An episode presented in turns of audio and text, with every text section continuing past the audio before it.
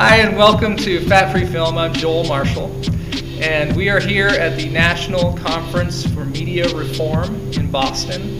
It's 2011, April, and I am lucky enough to be sitting here with um, a do it yourself filmmaker, uh, very high standards, uh, Taki Oldham. And uh, welcome. Thank you very much. So I just saw uh, your film. It's called um, The Billionaire's Tea Party. Yes. And it was an excellent film and extremely um, gutsy of you, I think, because uh, Taki is you're an Australian, right? He's an Australian fellow. How long have you been here in the United States? On and off. Uh, this is my third trip. So I came here once to make it, um, mainly around late 2009. Then I came back to kind of update it uh, and do some first round of promotions in late 2010. And then this is my third time back now. So um, yeah, on and off over the last couple of years. So you're not uh, based here. You're based in Australia. Well, yes, but I have been based in the Dominican Republic for the last four months. Wow. So um, uh, the interesting thing about this film is it's about the Tea Party, and it takes a look at um, from the inside the, the Tea Party organization, and then also uh, it it delves into the roots of the Tea Party, which, according to the film, are not necessarily grassroots, uh, not necessarily not not grassroots at all. In fact, um, can you tell me how you got interested in this topic?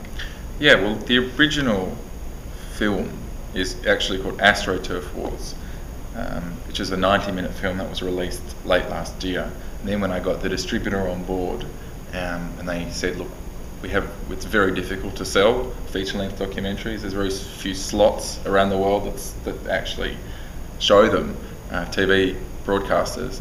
And the ones that do, you're kind of getting your Academy Award winning high budget films. Um, they're often booked like a year, two years in advance because there's so many great feature length documentaries out there and so few slots to show them that it's really advisable to also cut a shorter version, you know, 50 to 55 minute version, which I hadn't done originally. Uh, but a lot of people do. I mean, when you, I did it all myself. I paid for it myself, and and um, so didn't have a broadcaster saying we demand as part of your pre-sale a 50-minute version and a feature length. So basically, when it came to, um, I cut it down and made it more about the Koch brothers, these billionaires who are basically through through groups that they fund have helped infiltrate and dictate some of the language of the Tea Parties to make them very pro-business, very anti-government.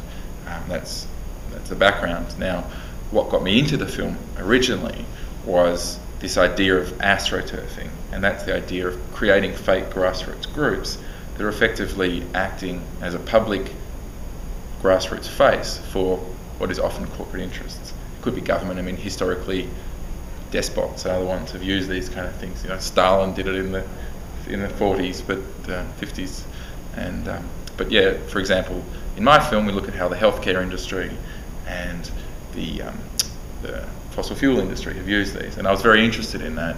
Um, that was the time when Obama had just come in, and they just said they're going to reform the healthcare system, they're going to get climate change legislation, and so a lot of these groups, they're kind of like they're like mushrooms. They they um, they spread up overnight, fully formed. These these astroturf groups, these fake grassroots groups with names of things like you know citizens for healthcare um, or patients first or this and that. And so that's what interested me. And then the Tea Party movement arose. Uh, and so basically I realised that the same groups I'd already been looking at were suddenly also helping to organise a lot of Tea Parties. And so I said, okay, well, let's look at this astroturfing concept through three different things, which is the healthcare debate, the climate change debate, and the rise of the Tea Parties. And then, as I said before, when it came down to, to cutting the shorter version of the film, I, I pretty much just focused on the Tea Parties. Wow. So, as an Australian, were you in Australia and you were looking at this from Australia, or were you in the United States and you looked around, or how did you get interested in American politics from, you know, another country? Well, I mean, this is this is one of those things where it's a combination of good planning and good luck. Um, I think that I was the first one to really make a film about the Tea Parties, even though some other ones have come out around the same time as mine. They were they were started a lot later than mine, and that's mainly because I was I was smart enough to realize something was happening, but I was also lucky because I'd been researching a lot of these groups beforehand, and I just happened to be wanting to make a film, as I said, around astroturfing and fake grassroots groups from Australia. America is the best place to do this because we don't. America, especially around the climate issue, um, like a lot of what happens in America, and the think tanks, which are this other side of this corporate-funded, you know, supposedly independent, except they're not. They're not citizens. They're corporate-funded uh, policy experts. But again, it's this whole kind of thing of funneling money through supposedly independent third parties. Uh, was, America's kind of the home of all that stuff.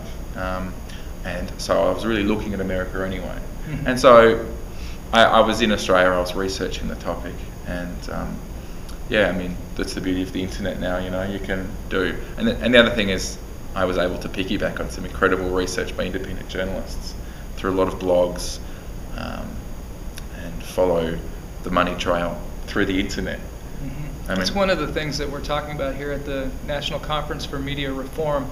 The reason that I'm here is because I believe that uh, media is going through a very I, I, mean, I think this is completely true. It's it's changing so much and so fast lately that we want to make sure that it remains in the hands of the people that um, remains in the hands of the people essentially, and not into the hands of um, big corporations only, as if you know, just like cable television is now, or or any kind of um, media as we're used to it. But the internet remains ours to be able to express ourselves in ways such as this, and ways uh, that he's doing here.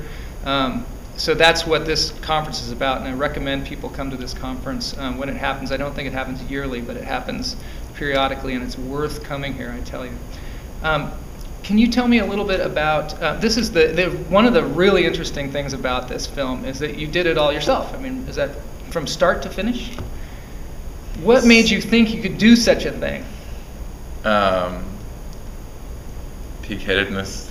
So, I mean, you know, the thing is about being a filmmaker is I think you have to be slightly a bit of a, a slightly unreasonable person and a bit of a dreamer. You know, I think if you're a practical person who wants things to be certain and in place, you'd, probably, you'd never, you're in the wrong industry because, you know, so many things, there's so many times of people telling you, oh, it's ridiculous and it's not going to happen. And you, have got to have that, uh, you've got to be able to irras- irrationally see the likelihood of something coming off when maybe the chances aren't that great. And, um, you know, I've, I kind of came, I'm, I'm a product of this generation where, um, you've got digital cameras, you know, and you don't need to be an expert to operate them, and you don't even have to know how to change film and all that sort of stuff. And you've got radio mics now, you know, like what we're doing here. You know, mm-hmm. you don't need someone operating a boom and doing your microphones and, and that stuff. Um, everything's a lot more portable. So I had the equipment already.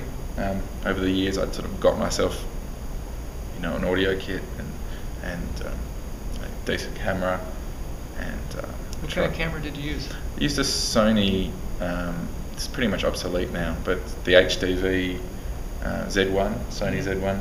Does that have a tape? That's tape. Yeah. I mean, I think I'm definitely going to upgrade for the next film because one of the interviews I shot, I borrowed a camera from someone, and mine's. How technical is this? Uh, as technical as you want it to be. Okay. So yeah, I mean, with HDV, it's that.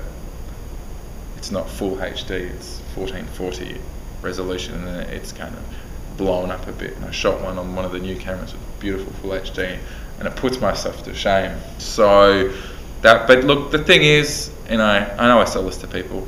I mean, shooting widescreen, don't shoot in the old sort of 4x3 format, but it's really about, you know, don't let the technicals get in your way. I used a camera, I was very familiar with it. Um, I'm used to shooting on it. You know, I'm not in any way a professional videographer. Um, Did you go to film school? I went to film school, but that was like a one year, mm-hmm. a one year post grad thing. That um, you know, there's so much to learn in a year mm-hmm. that it's yeah. You, I think the, the amount of time, for example, we spent on how to hold a camera um, was maybe four or five days, but um, it's just years of you know years of trial and error and editing yourself um, and realizing that you need to get good coverage you know, if you're going to shoot. When you say coverage, what do you mean? Okay, so let's say you're going to shoot, um, and if, uh, even an interview. So, I mean, say you say you're doing a piece about you're coming here. Mhm. You know, coverage will be definitely things like you need to get an exterior shot of the building. Um, uh, some people may be wandering around in the hallways. Um, you know, just some things that give a sense of place. You know, you don't just go bang straight into something necessarily. I'm not telling you how to do your job. No, this is great. Please do. That's what we're doing here. Uh, but, we're uh, learning. We're all mutually learning how to do our job. But I mean, all of that stuff, or for example, getting um, getting Atmos track. So if you're going to do an interview, everywhere you shoot has a sound. You may think it's silent, but it may be this, a low hum of an air conditioning unit, or the street going by, or birds, or whatever. And you realise that, uh, oh shit, I filmed something. Sorry about saying. I swear all you want. okay. Uh, so saying, um, you know, I, I've shot something and I realise I haven't got an exterior shot, which means it's I've made that mistake and it's difficult. But next time you remember, you learn by making mistakes. Um, You mentioned this thing. Um, I, I call it room tone. Yeah, room you know? tone. It would basically you you let the camera or the sound at least run, and don't let anybody say anything. You say okay, quiet on set, and then you just listen to whatever because, like you say, there's air conditionings and things going on. And because when you go back to sound edit, a lot of times you need that bed of sound just to be able to um, make it smooth. Because what'll happen is you'll try and take out a sound, and then when you take out that sound, it also takes out the room tone and it drops off. The sound drops off and it's alarming to the viewer. They're like, did my sound just go out? So you need that little bit of room tone to throw in there. yeah. And, then you also talked about establishing shots so that people know, you know, Yeah. like when you watch a television show, whether you realize it or not, they'll show the outside of a house and then they'll show the people inside the house. And oftentimes the, the inside the house is actually a set somewhere, but you, there's a language to film that says, hey, we're in this house. And we know that now when you show a house, the next scene, they're going to be in that house probably.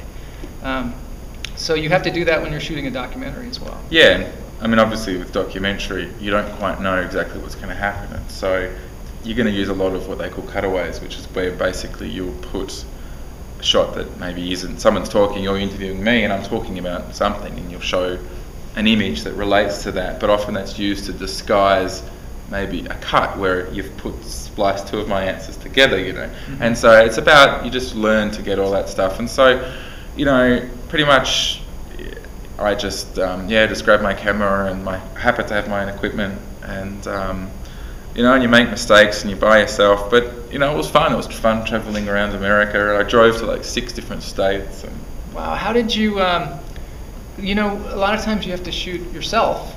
Like, for instance, right now we're shooting ourselves. Uh, we don't have a camera operator. We don't really know what it's going to look like. Um, you know, you kind of frame it. How did you manage to shoot things? Like, I noticed one scene you're actually in the car and you kind of put the camera down in the uh, on the other seat. Yeah. Remember that one? yeah Um, they're all in the car you know, any shot of me in the film Yeah. except for one where I'm I'm I think putting on a shirt Mhm. um, I'm in the car because it was like about the only time I could really film myself There was that one part too where you got up to introduce yourself at one of these tea parties that you infiltrated, and you gave it to gave the phone. Yeah, phone I used the phone camera. else. Look, I mean that's the thing. You know, I used twice in the feature length version. I actually used the phone camera twice. Um, you know, one because I kind of went undercover into an event that I didn't have permission to film in, and you know, you saw it. It's fine. I mean, you know, it's just shot a little. I love the way you gave it to the lady. She turned it upright, and then you turned it horizontally. Because that's something I've noticed about. This is something to know about, like the iPhone camera, is we get used to when we shoot still cameras, still shots, that we turn the camera all different ways. And you find in the editing room, if you turn the camera like that, it gets you in a lot of trouble because you're you're dealing with a maybe a 16 by 9 uh, frame, and then you turn it like that, and all of a sudden now, if you want to keep that shot continuous, continuous, you'll have to pull away from it, make it really small, and then rotate it through uh, Final Cut or something like that, and it's really kind of a pain in the ass. So it's better to keep it horizontally like that. Yes. Um, but that's something we learn, and those are actually really useful cameras. These phone cameras now. Huh? Did you use phone cameras as well besides that shot? Not in not in this version of the film, but yeah, I, this is quite funny actually because when I used it, the uh, basically I infiltrated a group that were calling themselves Energy Citizens, and it was all just it was they were basically all run by the American Petroleum Institute, and it was a front group opposing energy legislation in late 2009. Um, and I'd heard that they weren't letting anyone who didn't. It was all invitation only, like you know, like all grassroots things, invitation only. You know? um, and so I kind of yeah dressed up and said I was, I don't know, part of some some energy company or something, and, and, and went in there. But I was a bit sort of paranoid about you couldn't just kind of hold the camera up and just start filming because Yeah. so I, I was like pretending I was speaking on the phone. Oh my and, I- gosh. and then I was that's kind of holding it up like this to my ear, but it was horizontal, so it was kind of filming. But of course, then you've got you can't actually see what you're filming, so you're just hoping. I just remember that if you actually listen to what I'm saying, I keep on talking about, oh yeah, let's buy you know widgets. Yeah, those widgets, those widgets are. was it hard as far as you got a lot of people to talk directly to camera? Was that difficult to do? And it, when you did it, did you have to do anything like have them say, "I consent to be filmed"? Yeah, absolutely. I, I everyone I uh, any anyone that was like a sit down interview or it was like someone I was kind of catching in a lie, I got them to sign a release form and I used the release form that Sacha Baron Cohen used for Borat. Where did you get it on the internet? Just downloaded it from the internet. Uh, Oh I mean, my gosh, that's great. I basically changed it slightly because in his he uses the words like documentary like production or something that, that had like a, a, a slight um, disclaimer against next to the word documentary because obviously it wasn't a documentary but in mine it was a documentary uh, but it basically says that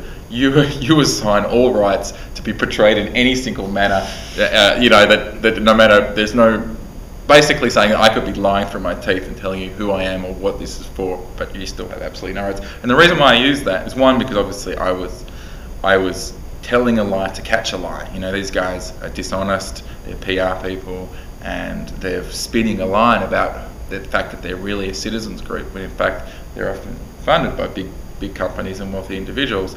Um, so I had no problem lying to them, um, but at the same time, obviously there's legal issues potentially involved in that. And the Borat thing, they got sued a bunch of times, but for misrepresentation, and they won every case. And so I figured that was a good good starting point. And then just general vox pops, kind of man in the street kind of thing. What does that mean, vox pops? It's vox populi. I think it's some kind of Latin.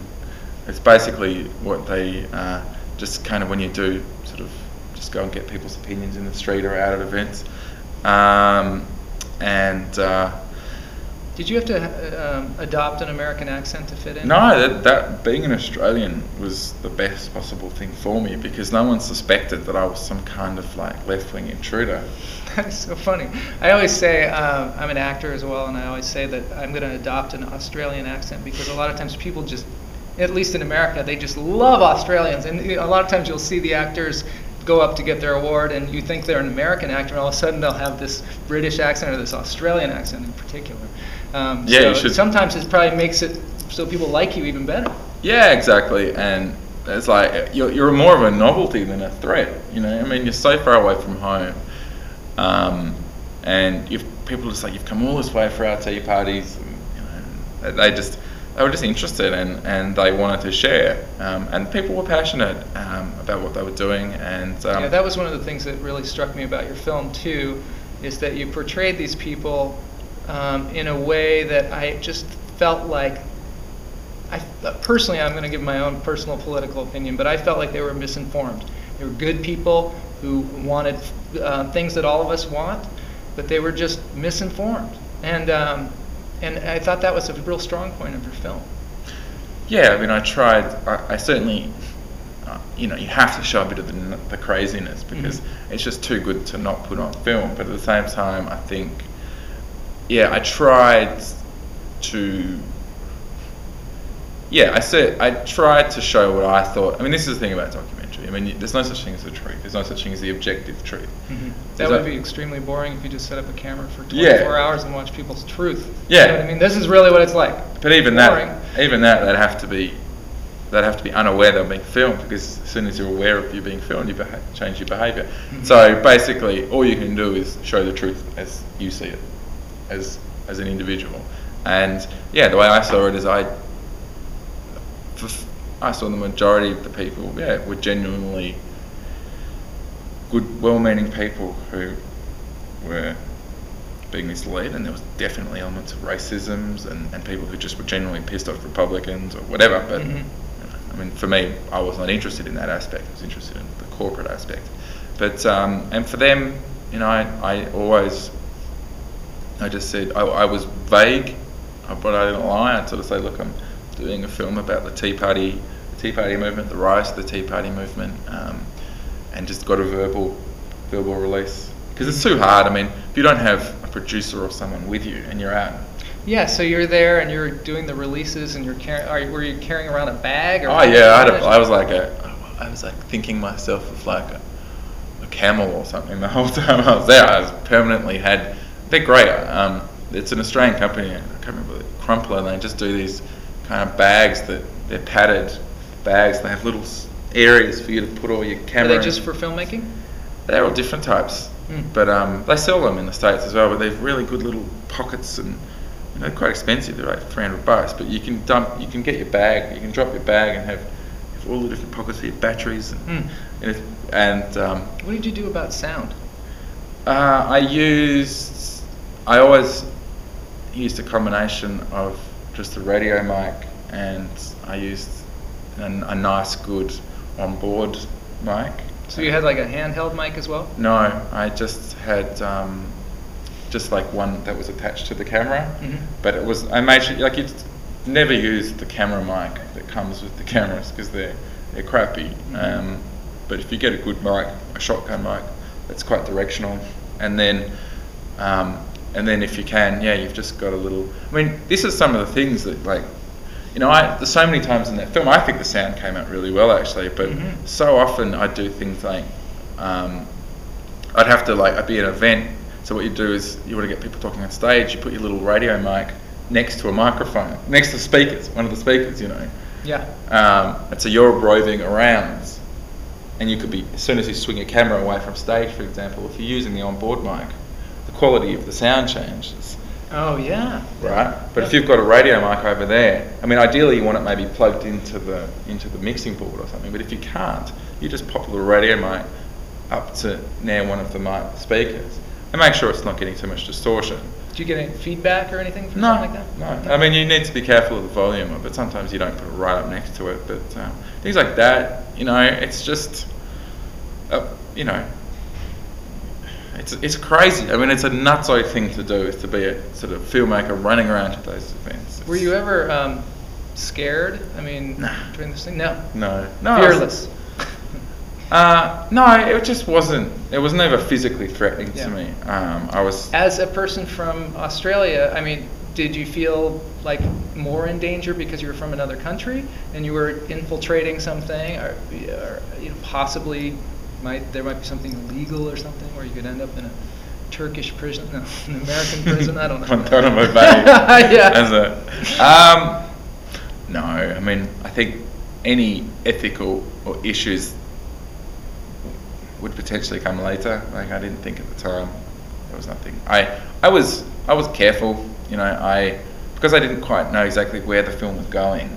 Um, there was so many times when I wanted to ask questions or do things that that could have potentially blown my cover that I just resisted. I didn't ask a question I was burning to ask or something because um, these, you know, all these PR people in, in DC and, and that whole thing. I mean, everyone's all the ta- anti-tax groups and stuff. They're all it's a really incestuous little group. And so if you some guy one suspects you and then they happen to see you at another event and they tell the organisers, oh, this guy's dodgy. He's he's you know I think he's he's actually trying to expose us. And it, it just kind of ruins everything. So I was I was pretty low key. As a tall, I mean, this is what I say in the long version. I mean, it's as low key as a six foot four Australian wandering around with a video camera can be, Yeah. which is not particularly Not particularly No. incognito. No. Um, do you feel like your movie will get out to people that you the and change people's minds maybe where you feel like you want to make a change? I I'm not that confident it will. Um, I think that the audience for the film is probably people who who are interested or suspect something around the tea parties, but maybe um, aren't quite sure exactly what, but don't necessarily agree with the politics. I think the tea and like pro Tea parties, you see it would just be like, oh, here we go, there's another left wing propaganda piece trying to say that we're tools of billionaires when we're not. Uh, you know, that's one of the big challenges I think with this kind of thing uh, is, you know, do you want to show both sides and, and kind of be the balanced journalist, or do you just want to, you know, show what you think is going on?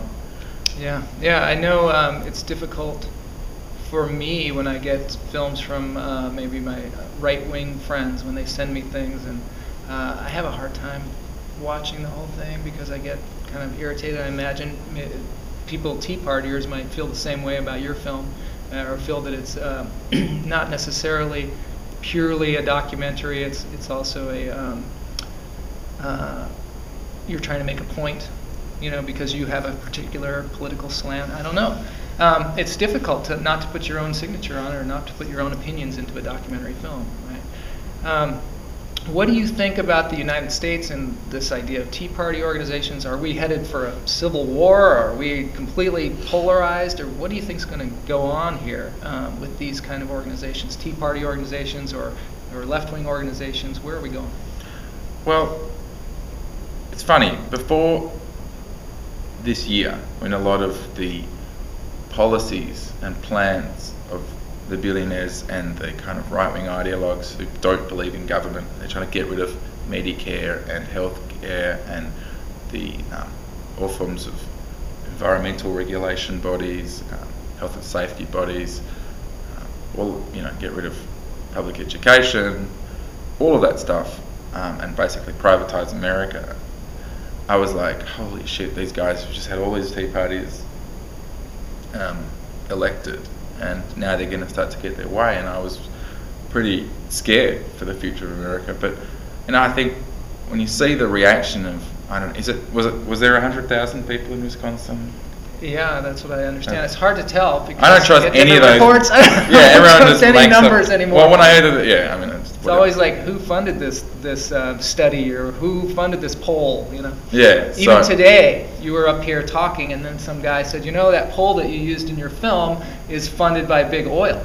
Yeah, and and that, no, exactly. That was something that I added very late in the piece to the film, and so yeah, I got caught out on that. But um, anyway, the point being, there was obviously a sizable reaction to that. And, For sure. And I think that for me, as I, as you know, as I've been reading about all that stuff, I, I think, well, you know what? I reckon that these guys, there's a potential that these free market groups, these pro-business groups, I mean, the propaganda can only take you so far. At some point, you're going to have to try and implement the policies. Mm-hmm. And this is what we're seeing, you know, trying to union bust or, you know, trying to basically have these massive budget def, uh, magic budget cuts that they're trying to do federally, and people are going to end up going, actually, you know what? I don't like these policies, and they're going to Yeah, hurt yeah. me. And I think the Tea Parties will eventually say that that you know the propaganda will say yes, you know, freedom, and so we hate socialism and all this sort of stuff. But when they realise the policies, I think that ultimately there's a reason why it's a, been a very small group of billionaires and right-wing ideologues who have um, have supported, you know, this sort of Austrian school of free market economics because it's really antisocial for most people. That most people don't trust private enterprise to look after their product safety, to look after their rivers, their drinking water, their um, you know that that that private education for everyone will not create a subclass of uneducated Americans. And so I think ultimately, because of that, um, that the Tea Parties can't last because eventually, if people who oppose the agenda of those right-wing ideologues, sorry, I don't mean to get too political. No, no, please. But um,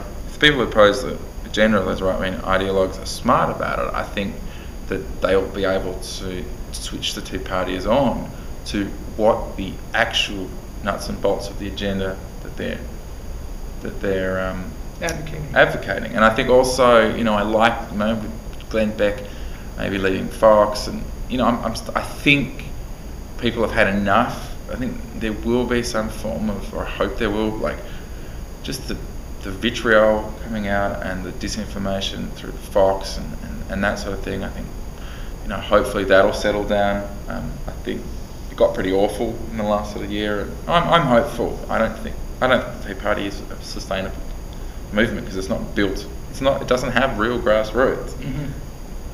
Um, Well, I think that uh, we're going to get to the end here, but that is, uh, that is, I, I think that your movie's important. I also uh, applaud you for doing this on your own, which is, I, I don't think I've interviewed anybody who's done the film completely on their own. And actually, it's on Link TV right now, is that right? Is yeah, Link? Link TV, which is on Dish and uh, satellite network. DirecTV, maybe? Yeah, I'm not too sure. Uh, I think it's on DirecTV. Um, and where else? Uh, well, if you go to, it's on for the next, you can see it for free for. Um, But we'd rather you'd pay. I'd rather If you can. You can see it for free online at the moment, probably till the depending on when this podcast goes up, probably around to the end of April. Um, but also, you can get a DVD from billionairesteaparty.com, and also either way, um, come and join for screening information and other things. If you go to facebook.com slash billionaires tea party and come and become a fan of the page, then you can um, see what else is going on. And I've got some interesting articles coming out about what I'm seeing um, at the moment as a reflection of some of this propaganda. So come along and check out the page. Cool. Thank you, Taki, for um, joining me here. He took the time after his film screening, and I know he's really busy and probably going around the country showing this thing. Um, I also want to reiterate that this is the National Conference on Media Reform, uh, which is a really important conference. I've learned a lot here about uh, net neutrality, which is um, the idea of keeping the internet in uh, the public's hands. Uh, and I think it's really super important. And go go to that website too. Just Google National Conference of Media Reform. And um, at the end of the show, we always do this thing, and I'm throwing this on you right now. But it's called a, a film bite. And what it is is if something something during the making of your film that you learned that you want to pass on to people out there that maybe haven't made their first film. Um, do you have anything that might might come to mind? I'm gonna I'm gonna say my film bite just from listening to Taki here. Um, my film bite is um, no matter what your resources are, you can do something, whether it be a short film or whether it be a, a long form film like he's done here, uh, with whatever resources you have. Even if you're you're by yourself, you can go out, you can borrow somebody's camera, you can shoot something, you can edit it. A lot, a lot of the things that I've learned at this conference too is a lot of times you want to lower your barrier towards making your film. So let's say you're like, I don't know how to use Final Cut Pro.